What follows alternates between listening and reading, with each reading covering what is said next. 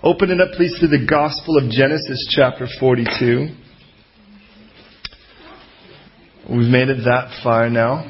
Or should I say, open your apps, flip in your phones and your iPads. And if you actually have one of those really old things, you can turn in your page to Genesis chapter 42.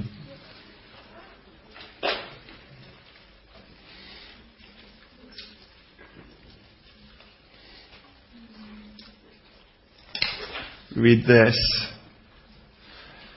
starting in verse 1. When Jacob saw that there was grain in Egypt, Jacob said to his sons, Why do you look at one another? He said, Indeed, I have heard that there is grain in Egypt. Go down to that place and buy for us there, that we may live and not die. That's usually the way that works. So Joseph's ten brothers went down to buy grain in Egypt. But Jacob did not send Joseph's brother Benjamin with his brothers, for he said, Lest some calamity fall or befall him. And the sons of Israel went to buy grain among those who journeyed, for the famine was in the land of Canaan.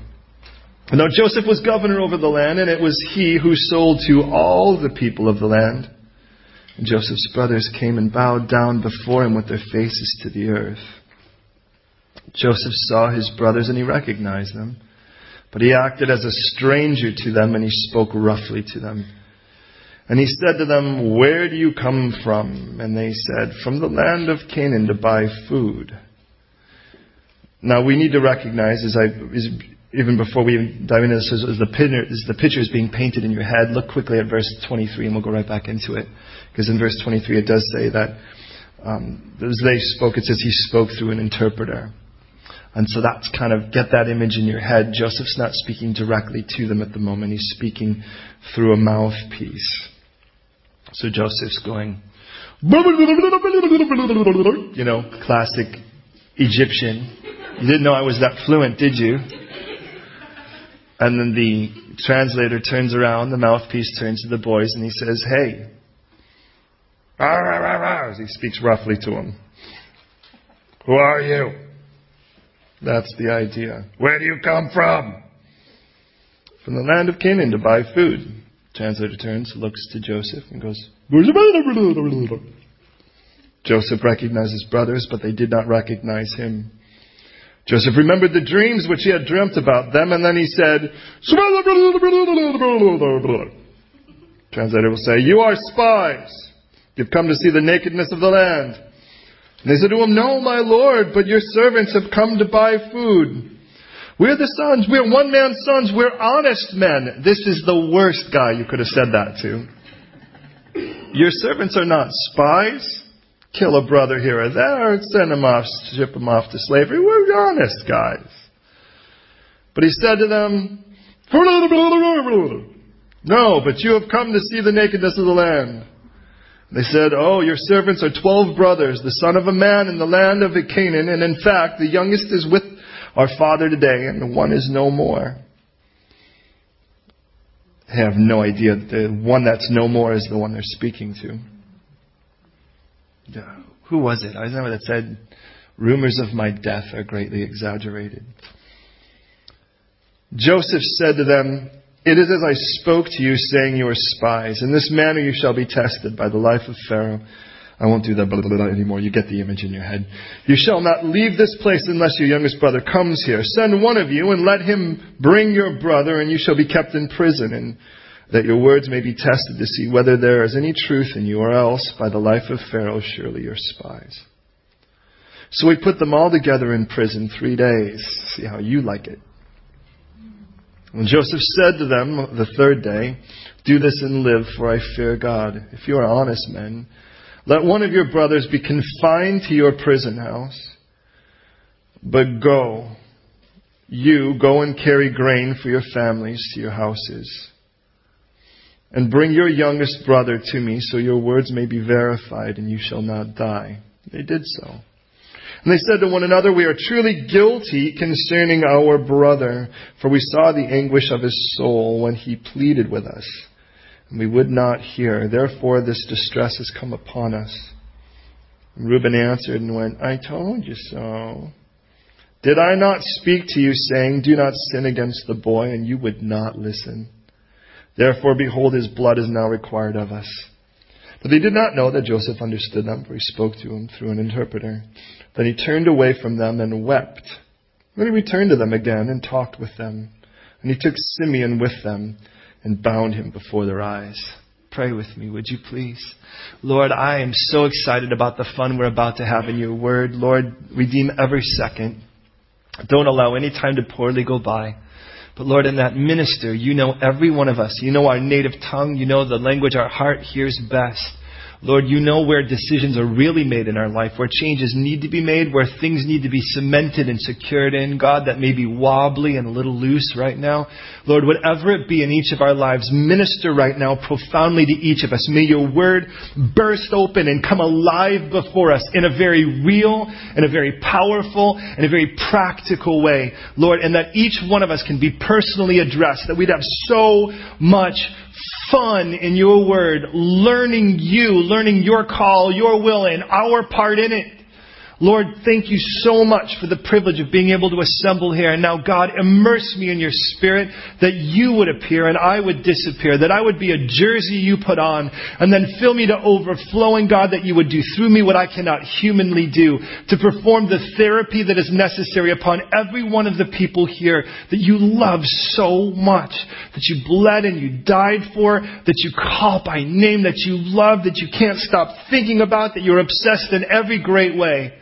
And so, Lord, I pray right now that this would be the most beautiful, fun, exciting, and good time we've ever had in your word, and the most powerfully, just so powerful in the way, Lord, that we are engaged by you. We've come, Lord, to do more than gather information. Lord, we've come to be changed. So, Lord, we give you permission to do all you desire to do in this time, and may you do every bit of it, we pray, as we commit ourselves in this time to you. In Jesus' name. Amen. I would say today, like I would any day, please don't just believe me. Don't just assume it's true because I say so. Search the scriptures. Let the Bible always be your authority for which you will hold all things to be true or false. Now, it's been a rough road for Joseph.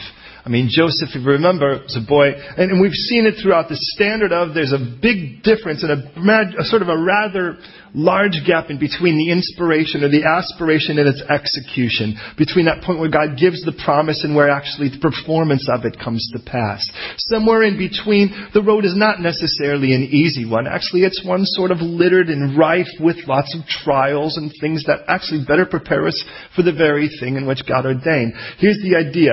She's 13. She can't wait to be married. She just knows if he's the perfect man, it's the time. But God says, you're not, it's not time for you even if the perfect man came, you are not prepared for it. It's like giving a, a small child a chainsaw. And, and, and you, you understand there's that time that even if there is that sort of thing in the heart, something happens where God is actually not only going to prepare the thing to come to pass, but prepare you for that thing. And whether that is 40 years in the wilderness to actually give Moses the opportunity to learn how to be a shepherd and how to herd dumb animals so that he can actually handle a couple million people, that's good testing. Or whether it's learning how to be a sheep like David so he can submit himself to the great Lord and shepherd of his soul so he could learn how to be a shepherd among and not just above like David would have have to.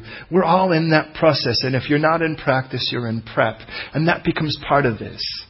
Now, in all of this, David is, in essence, starting to see the execution of this dream that God had given him now, we know at least 20 something years ago. Now, it has been a rough road for him. Now, in between that time, he's been sold, he's been sent to Egypt. He will remain the rest of his life in Egypt. Matter of fact, once he leaves Egypt, it'll be bones of him, and that'll be it. And so, uh, in, in that time, there's going to be some pretty heavy things. He's been sold by his brothers. Now, it's very important to recognize, even from the time that he gets these visions, he's been favored by his father. He gets this cloak of importance, in essence, a cloak of a firstborn, of authority. Uh, and, and in that, his brothers we read can't speak peaceably to him. Now understand what that means. That means all they speak is rough to him. That's ten older brothers that never have a nice thing to say, but have much to say to you. Now putting those two together is, is a really bad combination. And Joseph's life is a rough one. Joseph had gone and visited the brothers of the maidservants. Um, by the way, that would be Zilpah and Bilhah. And, and he gives a bad report back. And with that, then he's going to go and visit his other brothers in Shechem. And he finds out they're not even in Shechem, they're in Dothan. This is north now of where they live in Hebron. And, and, and, he's treated like a spy. As he comes, they're like, ah, we're going to take the guy, let's just kill him, and yeah, you know, and we'll just dip that coat of his, we'll tell the dreamer, we'll dip that coat and tell daddy was eaten by beasts. Ah, let's not do that, let's throw him in a pit. Oh, come on, you guys, we can't kill him, he's our brother, let's sell him. And they sell him off to Midian, and off he heads to Egypt, and that was over 20 years ago. And in that time, there he was. And this is what Joseph has to carry. Now understand, this becomes such a radically different thing between Christianity and anything else. Anything else. Anything else. Is that when we start talking about the difference of how we handle problems, and we're going to see the biggest problem starting to be dealt with here. Here's the issue that in, in, all of our lives we kind of recognize a couple of things. One is that the world's messed up. Mean, you really have to be more than inebriated to try to think that the world is just utopic. Uh, in all of that, we realize that we have ways that we have to deal with it. The, the vast majority of the way of doing it is just sort of mildly remove it, because that's the best we can do on our own. And so what we'll do is we'll drink, we'll go see movies, we'll do whatever we can to just try to remove the, the problem for a moment so I don't have to think about it. Man, just give me some good music, or let me just zone into some other time space continuum in another galaxy far, far away. And certainly for a couple hours I can stop thinking about it or I'm going to chase after another relationship and get drunk in this relationship, of this relationship. And, but sooner or later you wake up and that thing's back in your face and it's grown interest and that becomes bigger and that's part of the problem here. And see, the thing is, is that's the best the world will ever have to offer is a slight, a slight removal. But God is always into, into resolving. And the difference is, is that God plays for keeps. And that becomes the difference. And so all of a sudden now I'm not just trying to remove something. It's the difference between ignoring a bill and paying it. And Jesus is not about ignoring a bill because he paid the greatest bill. Now understand, in all of that, we have that problem dealt with here. These boys who over 20 years ago sold their brother while he begged them, he was 17 years old, and he begged them, please don't do this to me. You can't do this to me. Guys, I'm your brother. You can't. Please. And we read, they, we'll read by the end of this chapter that he says, didn't we see the anguish upon him? I mean, the idea of this is just this absolute grief. This kid was just hysterical. He was a 17 year old kid who we have no reason to believe had ever been anywhere farther from the house than checking up on his brothers, who now is getting sold into a land he's never been to, in a place, by the way, the only two things we knew about Egyptians is that they hate Hebrews. It's an abomination to eat with them. And they hate shepherds. And the poor kid's a Hebrew shepherd. It's like a double whammy. It's as bad as it gets. And you're going to send him off to there? These, and you can just see the heartlessness of these brothers and their hatred towards him. And now all of a sudden, what did it take? Oh, the years of plenty. Nobody starts looking around to see how to deal with it. And by the way, if you get enough plenty, maybe you can forget for a little while about your problems. And even Joseph did in the plenty. In the seven years of plenty, Joseph actually, even his first son, he calls him, he makes me forget. But please understand, forgetting in and of itself isn't permanent. I don't know about you, but even in my, as I I'm not old, but as I get older, um, I tend to forget some things. By the way, the, the best part about it, the, the upswing of it, is my wife and I have nothing to argue over because we can't possibly remember anything to bring a charge. Remember the last time you did that? No, I can't either. There you go. But sooner or later, those things where that where some real offenses happen, you can still close your eyes, and at these moments of stillness, they still kind of pop back up at you. And if they're not resolved, and, and see the difference is there's such a big difference between forgetting and forgiving. And Joseph, in this issue with his brothers, he's been very poorly treated. We, there's no doubt about it. But he, he's trying to forget. He's trying to leave it behind. But you know what's interesting is God's not going to let him just do that because God's not going to just remove it. He wants to resolve it. But it's not just Joseph in this famine, it's his brothers too. Because until this point, you would have thought, in the heartless act of this, there's no possible way these people could have a conscience. And yet, what we're going to find is, even in the middle of the story, these guys going, you know why this is? This is because of what we did to our brother 20 plus years ago. And that becomes our problem. See, that becomes the difference between Jesus and everything else. Well, let me put it this way if I can. Let's just say that, and here's our issue. I've got, I've, I've got some bad things I've done. Probably you do too. Your brother, I've been talking. I'm just kidding. Um, and, you know, but, but if I can do enough good works, right? If I can do enough good works, won't that be? Isn't that, by the way, just about, or actually every other religion to some other degree? Is if, and by the way, people have tried to make Christianity that since the beginning, and it's never been. So here's the idea. I'm born a sinner. All right, you get the idea of that. So I'm born a human being like everyone else. There was nothing angels didn't sing when I was born or anything like that. Uh, and let's just say that this is just me, but then something happens. Let's just say I do something bad. So let's just say this is pride, wiffle ball legend. And uh, if you don't know what wiffle ball is, that's right. So let's just say that, by the way, it tells us that, that sin is, the wages of sin is death. And do you know this? It says that we're like the scent of death tells us that before we give our life to Christ, we like smell like something dead. So follow me on this. So let's just say this is um, a bad deed. This is a proud deed. Let me tell you how great I am at wiffle ball. Yes, the world knows me as a wiffle ball legend. All right. Now what happened is I just put on now my shirt, my my proud shirt. But here's the problem: when I put on my proud shirt, it smells like death. So so let's just say that this thing has been steeped in Gonzalo's feet and. Uh, and a couple rotten eggs. And so, now here's the problem. Now, here I am, and I'm kind of going, you know, it smells so good. I'm, I'm still trying to look good. Took me, I'm wiffle ball legend. And you go, but you stink. And you're like, no, you get used to it. No, no, no, you won't get used to it. You know what I'll do? I know what I'll do. I'm going to do a good deed.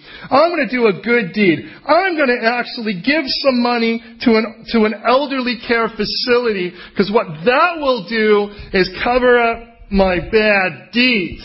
So, check it out. Now here I am. The problem is, guess what? I still stink. Do you get that? But it's alright because I covered it up. So now I can actually put something on it that says it wasn't me. Because we just now, we don't know where this stink came from, right? You go into the tube, right? You go into the tube and it just smells so bad all over the whole thing because there's 500 people in a square foot of space and you know, and you know which one did it? It's the guy that looked around trying to pretend like he did it, right? Well, anyway, so, okay, but then there's the problem is, is that, well, okay, so now I'm also mischievous. And the problem is, so, I did something mischievous. So because I did something mischievous, that means I got another thing. Now this thing is actually, let's just say on the other hand, it's been steeped in rotten milk. It never made it to yogurt. So it's just stinky rotten milk. And so now I've got this on me. So I've got some rotten egg underneath here somewhere. I've got Gonzalo feet smell in there, and uh, some other Gonzalo, not you. And uh, and now I got some mischief stuff. Now I've got like this really like nasty kind of recipe of bad smells going on, right? But that's okay because you know what happened if I did something bad? Well, then I know what I need to do. I just need to do another good work, right? So here I am trying to do another good work so that you can't tell it's me. So now here I am. All right. So, all right. So there and now, whoo! Can't tell where that rotten smell is coming from, but now it's like four times as bad, and it's just, you can't even identify what that bad smell is, but it's a bad smell. But it ain't me. And now I've got a little arrow that says it's probably him. But then it's like, and the problem is now I've got like, but okay, it's been like a day. And I haven't, it's like maybe an hour and a half, and in the hour and a half, that's just a couple bad things. So how, let's just go through the course of a day. How many times do you have to do this through the course of a day? Just to try to make it even out? So, okay, so alright, here I am, I'm picking on somebody else. Alright, I'm trying to berate someone else because I think I'm super and they're not, so here I am back to sinning. Alright, so here I am. This is that french fry grease smell, that chip smell after about six weeks. You ever smell that? That's like, I'm sure that smell is in the abyss. And that's why those nasty flying locust creatures fly out is because that smell is down there. All right, so now here we are, and I got that. Woo! We got a really rank, bad, dead body smell going on. But I'll just kind of put on something else now, and it's to be okay, right? So okay, so this is to be good now because it's, it's it's white. So I should I'm to put on a little bit of religion. Yeah, see now, this is when I go to church a lot. Okay, and we wonder why we can't stand by the end of the day. Because we've got all these things and I'm like this and I'm weighed down with all this stuff on me. And it's like, oh, I know. The problem is I don't want to think about it anymore. So I'm going to make myself feel better about it. And I know I can do that. Yeah, alright. Yeah. Like me now. Yeah. This is mandarin. Okay. The problem is, you know what happens? You know, and can I just can I just say this? This is because I'm American. I can't get uh, get away with it. Yeah, there you go. it's this. Is you know somebody somebody uses the toilet in your house, and you know they're in there for more. It's like and it's near your kitchen, right? And they're in there for like five ten minutes, and you start praying, right? Because you haven't finished your meal yet. You haven't finished it, right? You haven't finished, and you're like, I'm never coming back. What kind of church is this? And then the, then the most horrible thing happens. You hear, because someone grabbed the like cinnamon spray, right? Now, you know, sometimes what people do is they'll, and they'll, they'll spray it like they're trying to, to kill every bug in the house, right? And then what happens is when the door opens, you, you know what you got. Can I just dare say it? You got cinnamon poop that comes into the kitchen. Right?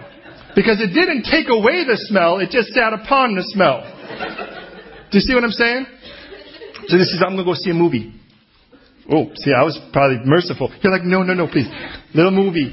I'm going to go fall in love. Yeah, there we go. All right. I'm going to go and I know I'm going to go get another degree. Yeah, that's good. All right. I know I'll get a tattoo. Yeah. All right. Okay. And then, okay, and then ready, and then here's the best part. Okay, and now all of a sudden I got royalty calling me. Oh, guess what? I get an opportunity to go and visit the queen. But that's all right. I'm just to go and I'm just to get my coat, and I'm just to go and ah, look it. It even looks like a like a nice coat to put on for it. Oh, and so and I'm going to show up like this, right? Any of you think that's smart? I still smell like poop. I still smell like fries. I still smell like this. Right? But I put a nice coat on. Right? Now I'm, I wouldn't do that for royalty. Would you do that for royalty? Anyone think that that makes any sense? And then what happens by the end of life? I mean, I look like the marshmallow man. Right? Because I got so much of good deed, bad deed, good deed, bad deed. I don't need that. You know what I need? I need somebody who actually can take these things off, not put them on. And you know what? Nobody else offered that to me but Jesus. Do you realize that? I mean, nobody else did.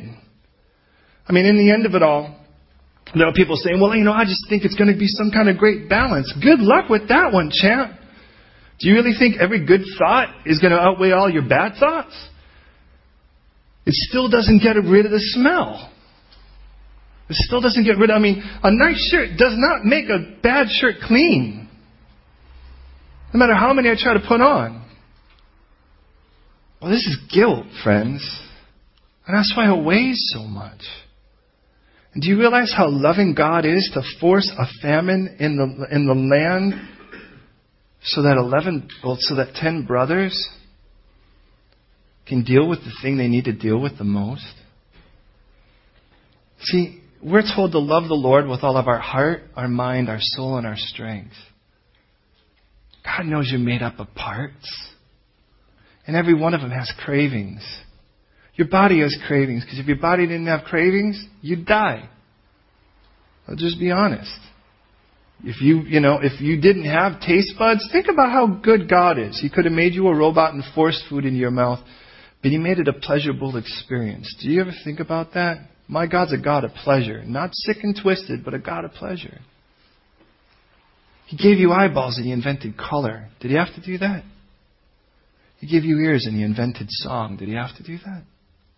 Do you think he did it for him? He gave you a mouth and he invented Thai food. It's because he loves me. And in all of this, this is what I come to God and I'm like, don't worry, God. I got it covered. It's like, I don't want it covered. I want it gone. I want it resolved. So I chant and I meditate and I eat yogurt. And some of you are thinking, how's he going to get all this off? I'm still not sure. I may just sweat. Pray for me. If I take it off, you're going to smell that other smell again. Um, you know, I, and And I, and I hope in the end of it all, what? But it doesn't pay for my guilt. I shoot half of the room, the other half, I give you their money. Is that going to work with God? Well, I, but I took the money and I gave it to the side that looked poorer. No, I'm just hypothetically. I'm not saying that. Except maybe Gonzalo. Um, friends, it doesn't work that way. God wants to resolve. And you have appetites. You have cravings. Your body has cravings. I'm going to say something. Listen, like like I've not taken any chances already today. Um, I think one of the reasons why God has put such a strong desire for a physical relationship among men is because God knows men are lazy, and if all we had was to try to work out a relationship with a gal, sometimes it, they would have given up a long time ago, and God knew the race would have ceased to exist. And I'm not trying to pick on anyone. The whole idea is sometimes we just don't get how things work. And we just go, well, forget it. I won't read the manual. I'll just try to find an easier one. And the reason I say that is, is that God knows how to put appetites in, but every appetite has a specific menu that God has ordained. Your mind has an appetite. Curiosity. Why do people get addicted to drugs? What person ever woke up and said, Wouldn't it be awesome if I was addicted to heroin? What it compels somebody to stick a needle in their arm. Every heroin addict I've ever met has always said the same thing curiosity. I was among a crowd of people and they were doing it and I was curious. But there's more than just our mental and there's more than just the physical. Because we have this appetite for companionship, to be a part of something, to be a part of a family, to be a part of something, to belong, to have a purpose. God gave you that appetite. The enemy knows how to tweak it. What person in their right mind takes two hits off of a cigarette? The first one should be enough. Anyone ever go, that's good? What compelled us to take the first one? The first drink of alcohol, did anyone ever go, this is great? It's sour, it's bitter, it's warm. I won't develop that. What makes us go beyond that? We want to be a part of something. And this promises us we will. Grab a six pack. You'll have a couple friends. Without it, you won't. Look at all these appetites. And among all of those appetites, there's a part of us that knows that we're not perfect. We're tweaked. We're messed up. And we can ignore it, and we can build our personality around our strengths, or build a humorous personality around our weaknesses. But in the end of it all, God knows this. Don't be deceived. God is not mocked. Your sin will find you out. It says you will reap what you sow. And by the way, if you plant a seed, it doesn't grow a seed. It grows a tree that gives lots of seeds. That's the problem with reaping what you sow. You sow to the wind, you reap the whirlwind. You don't reap the wind. You sow to the flesh, you reap corruption. That's the bad news. The good news is you sow to the Spirit, you reap everlasting life. Now here's the good news. God knows every appetite you have. He knows the ones that have been poorly programmed. He knows which ones have been totally misdirected. And the kid's in a gang, but it's the only family he's ever known. She's lost her virtue at 14, and now here she is among people she doesn't even know who she's with, but she's never known anything that really is love. And then you show up in a place like this. And you got appetites. Oh, my mind wants to get information. But knowledge in and of itself puffs up. That's what Scripture says, right? Oh, but my spirit is craving. And my spirit is craving more than just fellowship with people. Though it craves that. There's a part of me that craves that. I want to be a part of something. I want to be free. I want to be clean. And everything else doesn't meet the hunger. I never got cleaner by any other religion. I got more hungry. I never got satisfied among all of the riches and power that I possess. It made me hungrier and more confused because it was promised that I'd be okay once I got that, and I got it and I was worse. And I thought I must be some kind of crazy freak if after getting everything I'm worse than I was when I started. How could I be more empty with all this stuff? Because it doesn't meet the craving. But by God's grace, He'll use your craving to get you where you need to be. These boys have gone to Egypt not to be resolved of their guilt. God is sending them there for that purpose. They're going there because of another craving. They're hungry. And it was enough to get them there. And you know what? I don't know what got you in this building, but I'm thankful. I'm thankful you're here. But I'm here to tell you if all you're looking for is a temporary fix, that's to go elsewhere for. This is the place where, where needs get met permanently. Jesus says, Whoever comes to me, whoever comes to me will never thirst. Or say, I'm sorry, whoever comes to me will never hunger. And whoever believes in me will never thirst. And in the Greek, it's very simple. It's a present continuous. In other words, as long as you come, you'll be full. As long as you believe, you'll be satisfied. Let me say that again. As long as you come, you'll be full. Not to church, to Jesus. As long as you drink, you'll be satisfied. As long as you believe. So when I find myself as a Christian going, but wait a minute, I still these these moments and I find myself hungry again. What in the world am I doing? Jesus is like, you stop coming to me. You get that? All of a sudden I turn on the tube and there it is, the brand new, shiny, whatever, new and improved thing.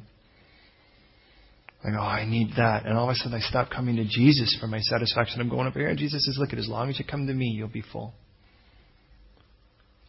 You know the saddest thing is as a pastor? I watch it and I watch it with people who know better and it happens anyways. They're in the Lord, and I tell you, they are joyful like a just unboundable joy. They take a step away, and that's not, they're not as joyful anymore. They take another step away, and they're not joyful anymore, and they know where they were. And something inside says, I just don't get, en- I haven't got enough of this. If I get more of this, it'll fill that gap. So I'll take another step. Ah, I need to get more because then it'll fill this gap, which is bigger. So I'll try, and all of a sudden they're like head first into the vat. And they're so vacant. Do you know what I'm talking about? And you watch the person and you're like, do you remember where you were? That joy you had, that contagion you possessed. And now look at you. You're trying to sip from the same empty cistern and you're thirstier than you were before. You were satisfied, baby, and look at you now.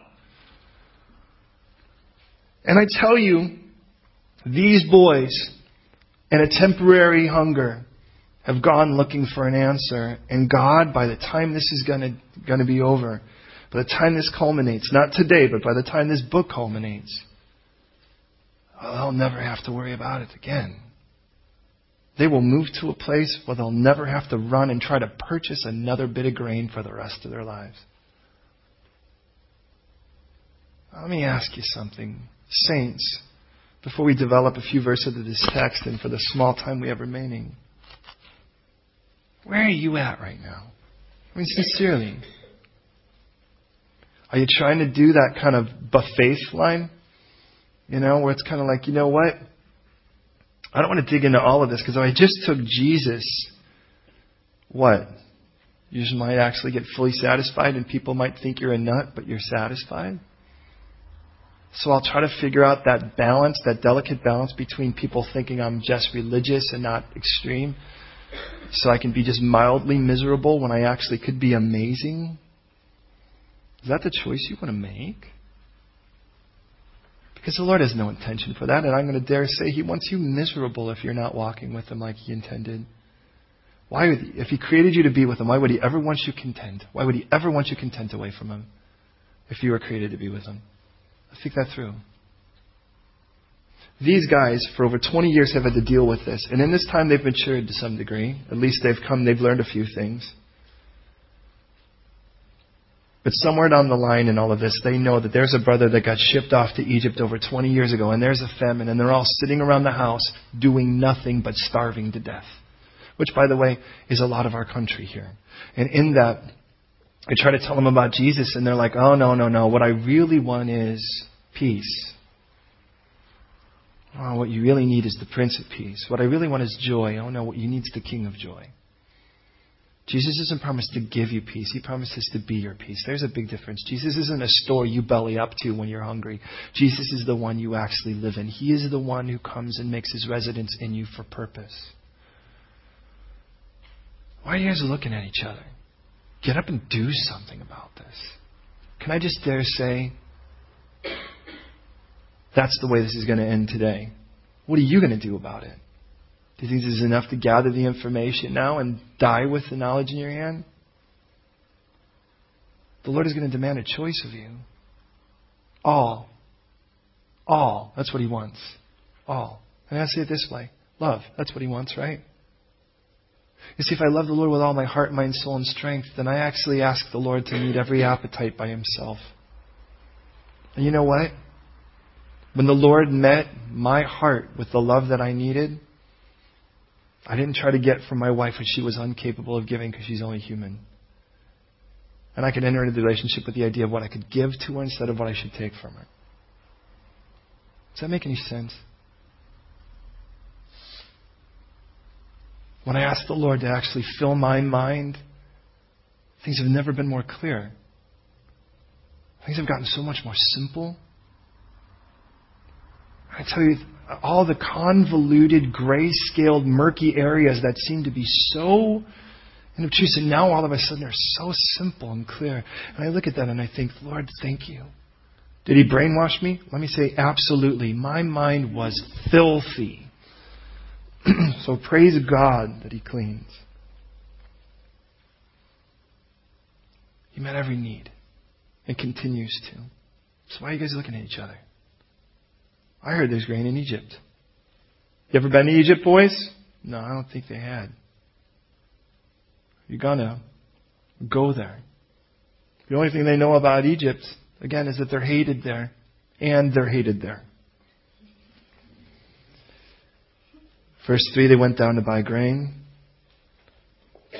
Jacob did not send his youngest brother, because the last time the other son of the woman he loved the most. He had four wives. This was the one that had two children. Joseph is one, Benjamin's the other. Joseph came up missing. Why would he risk it with the only other one he has left? Which means, I'm going to send the ten of you. If you die, you die. I'm, leaving Benjamin here. How do you feel if you're one of the ten? But it took a famine to be that severe. Joseph was verse 6 was governor over the land, and it was he who sold to all the people of the land. Notice God makes really, really clear. How many people did Joseph sell to, according to that verse? It's a simple question, theologians. How many?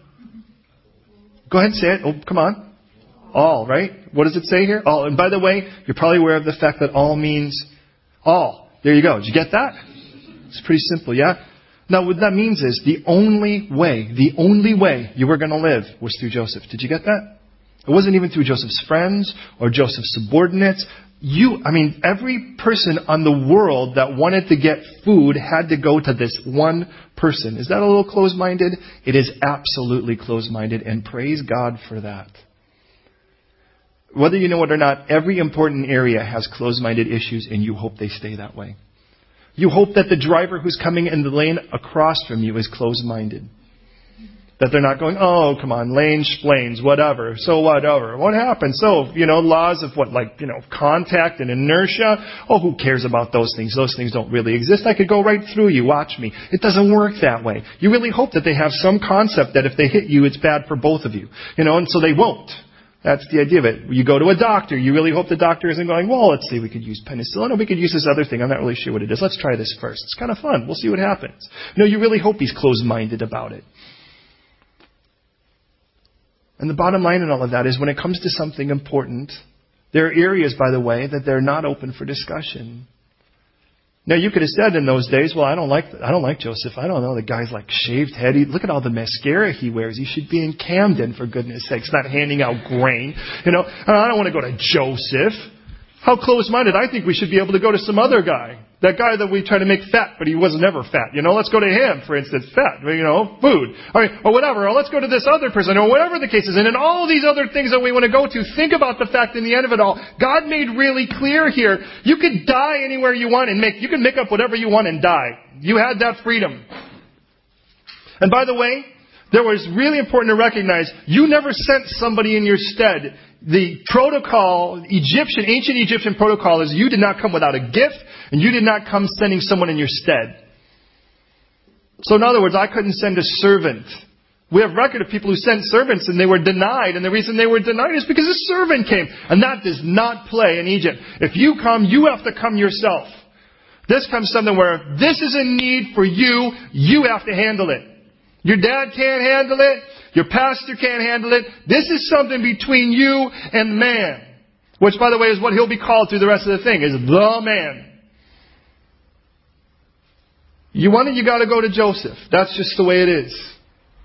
But I don't like the fact that you're telling me that Jesus is the only way. You know what? I'm only telling you what he told me. Here's the good news. Nobody else called himself my Savior. Do you realize that? Here's the problem with all of this, is that in, in, all of these other texts, what we're looking at, you try to look at all of these other books, and I don't want to diss every other religion, it's just really simple. Nobody stepped in and said, you know what? You've got a sin issue, and that sin issue needs to be dealt with, so I'll tell you what. I'll just kind of look past it for a moment so you could kind of go into paradise with your sin. Does that sound good to you? It never got dealt with. That's mercy? Let me tell you about grace. Grace is someone said, you know what? I am completely innocent and I will take your guilt upon myself so that all of your guilt could be paid for. And I will take it to the grave and then I'll come out again to show you it's paid in full. That's called saving. And only one person offered, only one person did, and only one person finished the job. And Jesus says, I'm the only one. That's all there is to it. And you know what? I'm okay with that. Everyone else says, earn it, put on more shirts, and let's see if you stink by the time you show up. Jesus says, I'm going to rip them all off of you, and it's off. It's over. So you tell me which one you would want to choose. In this case, Joseph has abundance. He has so much, he doesn't even have to count it. You come and he shows up, and it seems like he's been kind to everyone until these guys, these brothers, and they recognize them. In verse, verse, five, or verse 8, it says he recognized them, they didn't recognize him. And then he remembered those dreams. It's interesting. Remember, his first set of dreams, it was sheaves. And sheaves bow down. And I think that's interesting because that's grain and that's exactly where Joseph is sitting on at this very moment when these boys are bowing down. And I think that's an interesting place for them to be. Second time, by the way, if you remember, it's the moon and the stars. And of course, Dad will say, What are you talking about? Me? Interesting. Do you know that it was Pharaoh himself actually called himself the morning star? I think that's interesting. That's like even Egypt was bowing to Joseph, whether you knew it or not. Now, with that in mind, he's talking through a translator and he's going, You're spies, and he speaks roughly. And I got to tell you, that sounds so much like exactly Joseph's last encounter with them. You're a spy. You're just going to go tell Dad what we're doing or not doing. Ah. And they couldn't possibly speak anything but roughly, and Joseph's given an opportunity. But what is he doing? Is he just trying to give them a taste of their own medicine? Actually, what Joseph is doing here, and can I just dare say this, is he's fishing for the bigger need. The bigger need isn't food here. What he wants to ultimately do is he's going to fish out of them a sense of guilt. Now, that sounds horrible unless actually you're guilty. Understand this. If I were a doctor and you came to me and you had a horrible problem, and that horrible problem is actually keeping you from being mobile, you are stuck in a chair, you cannot move. You want me to find your problem. Be honest. You want me to find your pathogen. You want me to find the problem. Because if I don't find the problem, it doesn't get fixed. Are you with me on this? Now, God has not told me as a pastor that what I need to do is whack every bush in your life and see what flies out. I go, ah! The bottom line is God made it actually really clear. The problem we all have is a terminal case of sin. And because we have a terminal case of sin, I don't even have to study your symptoms. God made it really simple, unequivocally universal in the diagnosis, and that is every one of us has the same problem, and because we have the same problem, though it may manifest in different ways, because we have the same problem, because the cause is the pro- same, pro- the same, so is the cure. And because of that, I know, even though I may not know every symptom you've experienced or every reason you want to blame it, in the end of it all, all I want you to do is to be honest enough to be able to tell me, I'm broken, I need to get fixed. Because if you don't, you can stand in the doctor and say, I can heal you with that. And you'd go, shut up, I'm fine. The doctor says, well, you apparently ain't sick enough to ask for help, then are you? Joseph comes, these boys are there, they're hungry, they're coming before him, and he looks at them, and what he's ultimately saying is, you guys are guilty. And what they say is, no way, I'm not guilty. We're honest guys. You know what they're saying? I'm a good guy. I'm a good guy. Ignore the snow. I'm a good guy. Do you get it? And at the end of it all, it'll get to the point, what does it take for Joseph to weep? They're going to look at each other and go, and look at, for, look at it with me, verse 21. Then they said to one another, what do they say? You say it out loud. What does it say? We're truly guilty. Did you get it? They looked at each other and they went, oh man, we're guilty. And that's what hits Joseph. Them arguing, no, no, no, we're nice people. Man, he's just like, you have no idea what I know of you. All they think is he's a stranger that's in charge that they're going to approach now to hope to get a little bit of fix from. And that's the way the world treats God, don't they? I just want to belly up to the stranger and just try to tell him I'm a pretty good guy, good enough to get a little something to eke out a decent life while I'm here. And he's like, look, I want to deal with the problem. I don't want to just do this because you don't know this, but I have a storehouse of blessings that I cannot wait to avalanche upon you. And you're trying to eke out this little thing because you think you're good. I don't want this. I want to completely engulf you in an ocean of my love. But for that to happen, you gotta get off your pride for a second and just be honest with me, would you? You, you need something more than just a couple grains of, of, of grain. You need forgiveness. And if you don't go for that, where are you gonna go? To the next place for the next fix? See you next trial, God. Please get me out of this. I need a miracle, and I know you're kind of in that business, right? There's a warrant out for my arrest. The bill's way too big for me to pay. She's really getting crazy on me, or whatever it is. God, you're going to have to step in. And then he kind of steps into it, and you're like, cool, I'll see you the next time there's a real miracle that's needed. And then we'll diss him the rest of the time as if he has no purpose in our lives. God's like, look, at I want to deal with the real deal here. Boy, you're spies. No, no, no, no, no, we're decent. But see, Joseph's going to learn a couple things in this text. I'm going to bring this around to close. Well, one of the things he's going to learn is his dad's still alive. It's been over 20 years.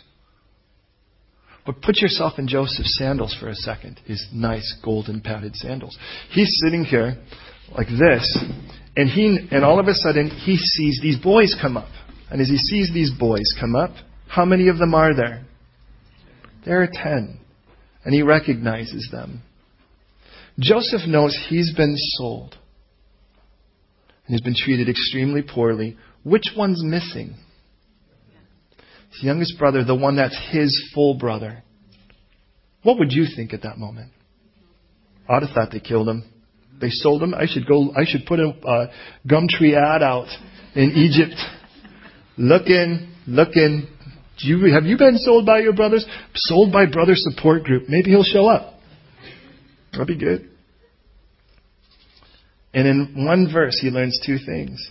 Dad's still alive, and we have a younger brother too. He's with dad right now. And I'd think, oh man, I got to get that kid out. I got to get him out as soon as I can. Wouldn't you think that? Yeah. So I'll tell you what. Here's the deal. I'm going to lock all you up. Go and get that little brother and get him here. Do you see it? And then he realizes, wait a minute, you guys have families, don't you? Hmm. One guy's not going to be enough to handle all this. That can't happen. I'll tell you what, I fear God. And he does. That's one thing we'll say. He fears, he fears the Lord. In other words, I have reverence. And because I have reverence, hear this, hear this, hear this. Because I have reverence for your God, I respect the life of these people I don't know. Life is important to me. Even life of strangers. It's important to me. So much so that I'll tell you what, I'll keep one, I'll send the rest of you back with enough grain so that we can make sure all of your families are fed. Because I respect your God and I know your God is a God of life. And because your God's a God of life, I want to love your families, even though I don't know them yet. Did you get that? Isn't that good news? So here's the last thing on all of this. Why did he pick Simeon? Well, remember, here's Joseph while these guys are arguing among themselves, and they're freaking out. They're trembling. Remember, he's speaking rough to him. And that's probably the last I mean, imagine. He was like, oh, hi, speaking to translators. You know, he's got these mouthpieces. You know, oh, oh, really? Oh, how much do you need? Well, here, let me give you a double. Good. Next person in the queue. Hi, how much do you, oh, let me take care of that. And what? And you're like, whoa, wait a minute, what just happened? How, what, uh, uh, you were nice to everybody else. Why us? Did you get that? And all of a sudden he's like, and so they're trembling. I mean, they're going, oh, this isn't good. This is the freakiest situation we've been in in a long time. All I came, oh, hey, all I want's a little of this. All I came is for a little bit of this. He's like, hmm. Well, prove it. So here's the deal. Reuben says, I told you not to do that. I told you not to get that. And all of a sudden, this is the other thing that Joseph learns on all of us. Remember, they don't know he understands them because he's speaking through a mouthpiece. They don't know that he's completely party to their conversation, that he knows them so much better than they have any concept of. So as a result of that, they, he learns Reuben was not actually part of the plot. Reuben, by the way, of the twelve sons, which one is he? He's the firstborn. So the firstborn was not responsible for this plot to sell off Joseph. Who's the second born? Simeon. And so who goes to prison? Simeon does. Do you get it? He's going to hold him responsible. Even though we do read, by the way, it was Joseph's idea, but we don't necessarily read, by the way, that Joseph heard that. Because he was in the pit. He's like, hey, we've got some traders going. Why don't we just sell it?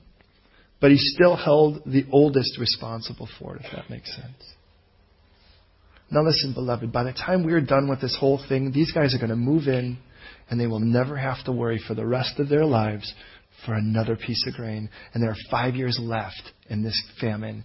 And they will actually be able to live in the lap of luxury in the midst of a horrible famine. But I'll tell you what it's going to take for it to happen. It's going to take for them to deal with the guilt and get it permanently resolved and not just removed, but resolved. And when that happens, it's no longer shirt after shirt after shirt after shirt. It's, um, it's freedom. It's purity. Now look there's so much else that I wish that I could develop in this.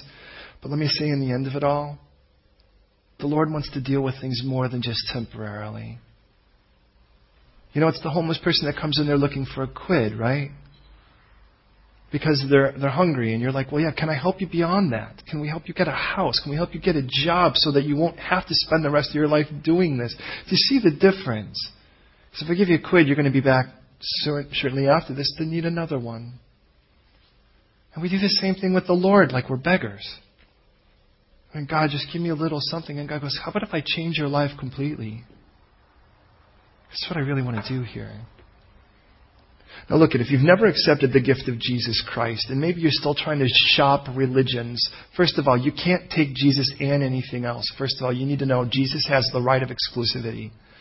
Because he actually died on the cross to save you and ask the Father, if there was any other way, let this cup pass from before me. In other words, Jesus begged the Father and said, if there's another option, then don't send me to the cross. Now, a God that would send his cross and have him tortured like that and give you another option is a wicked, cruel God. But nobody else offered to die in your stead. Why would you say no to that? Because it's a gift. It's grace. God invented the Word. God lives the Word. And it has not made it to the devil's vocabulary to this day. And if you've never accepted the gift of Jesus Christ, I'd love the privilege of inviting you. You don't have to know everything. Do you know you're guilty? In a world where all we want is to be comfortable, nobody wants, you're making me feel guilty because you know what that means. You're pulling me out of my comfort. Sure, I'm pulling you out of your comfort so you could be permanently rested. Isn't that better? Would you rather live on morphine or be cured of the pain? And I'm offering you that. How do I know that? Because I've been a patient myself. On the other side of it, Christians, what about you? Are you trying to fill the vacuum that only He can fill with something else and you're trying harder and harder and harder and in the end of it all you're thirsty now and you're like, that's strange, I shouldn't be thirsty. Or you're hungry now, I shouldn't be hungry now. And then you feel bad because you're like, wait a minute, what kind of witness am I? I'm supposed to be the one that's satisfied for everyone else. What am I doing?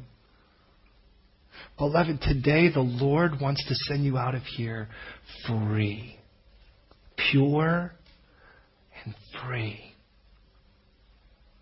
And if you're in a crash collision right now with your guilt, with your past, or anything else that if it stared you in the face, it would drop you, it's time to let it go. Because the Lord wants more than us just to try to cause us to forget it. He wants to resolve it and let it go. And cast it as far as east is from west. It'll be over. Because he plays for keeps. Will you pray with me? Lord, before I get out of these 15 shirts, I want to thank you. Because in this small period of time we've had, Lord, we have an example of boys here that for 20 years have had this nagging thing that will keep them from sleeping well at night. Though we may not have seen it on the outside, at night it's evident and you see it. And Lord, even as they stood before Joseph, unaware that it was Joseph, unaware that the answer to their problem was before them, they had to listen to this mouthpiece unaware that the answer that knew them better than they could have possibly imagined was before them as well. And here I stand as a mouthpiece among a fellowship, Lord, that right now may not even be fully aware of the fact that you, the answer to their problems, is before them, who knows them even better than they know themselves. And Lord, while Joseph would learn for the first time what story was made up about him, you know already, Lord, what things we've resolved in our head about you that are untrue. Ways that we've tried to tuck you away into small corners versus allow you to be the Lord of all. And God, I just pray right now for every Christian, myself included, that we would seize that promise, Lord, that if we would come to you, that we would never hunger. And as long as we come to you, we'll never hunger. And as long as we believe in you, we trust in you, that we'd never thirst. So I pray right now, Lord God, for every believer here, myself included, Lord God, pull us away from those empty cisterns that can hold no water that Jeremiah spoke of. And immerse us deep in the, the river of your living water. That we would trust you like we should and come to you for all of our appetites, every craving. Because when I crave, you are my answer. And with that right now, Lord, you know in this room or at the sound of this voice anyone who may have yet to make that choice to say yes to you. And right now I imagine it's a rather nagging thing upon them. Because Lord, even at this moment, they have the opportunity to be free. And I recognize how tough that may be to reconcile. Lord God, I recognize that for some of us, we've gotten so used to these burdens that we don't even know how to live without them. But God, we don't want them anymore. We're tired of dragging them around. We're tired, Lord, of, of trying to pretend, Lord, that, that the stink isn't there.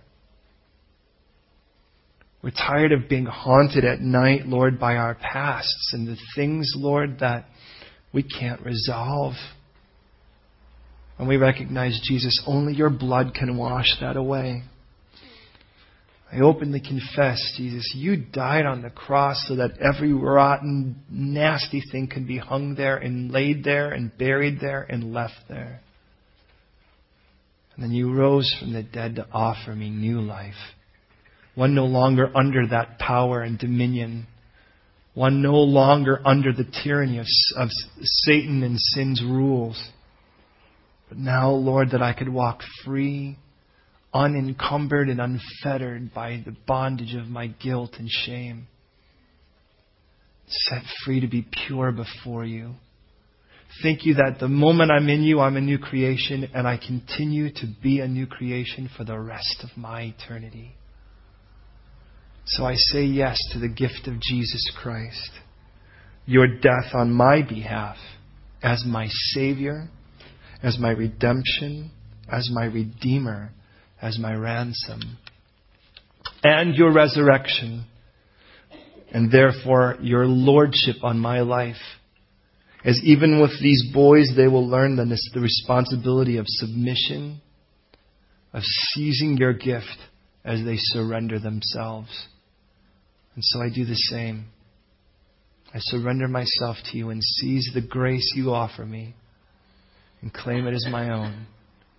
So have me. I'm yours. I'm yours. I'm yours.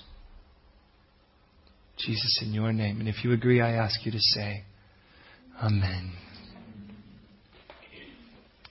Friends, thank you.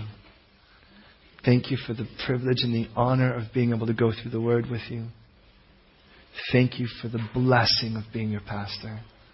Hey, take a moment. I recognize we've gone ridiculously late. Wow, that's so strange. Um, but unless you need to get out of here, just take a moment, would you please, and just seek the Lord before you get up in, in fellowship and just ask the Lord, are there any unsettled accounts between me and you? So that today you can walk out of here with an absolute pure conscience because He's in the business of that. God bless you, saints.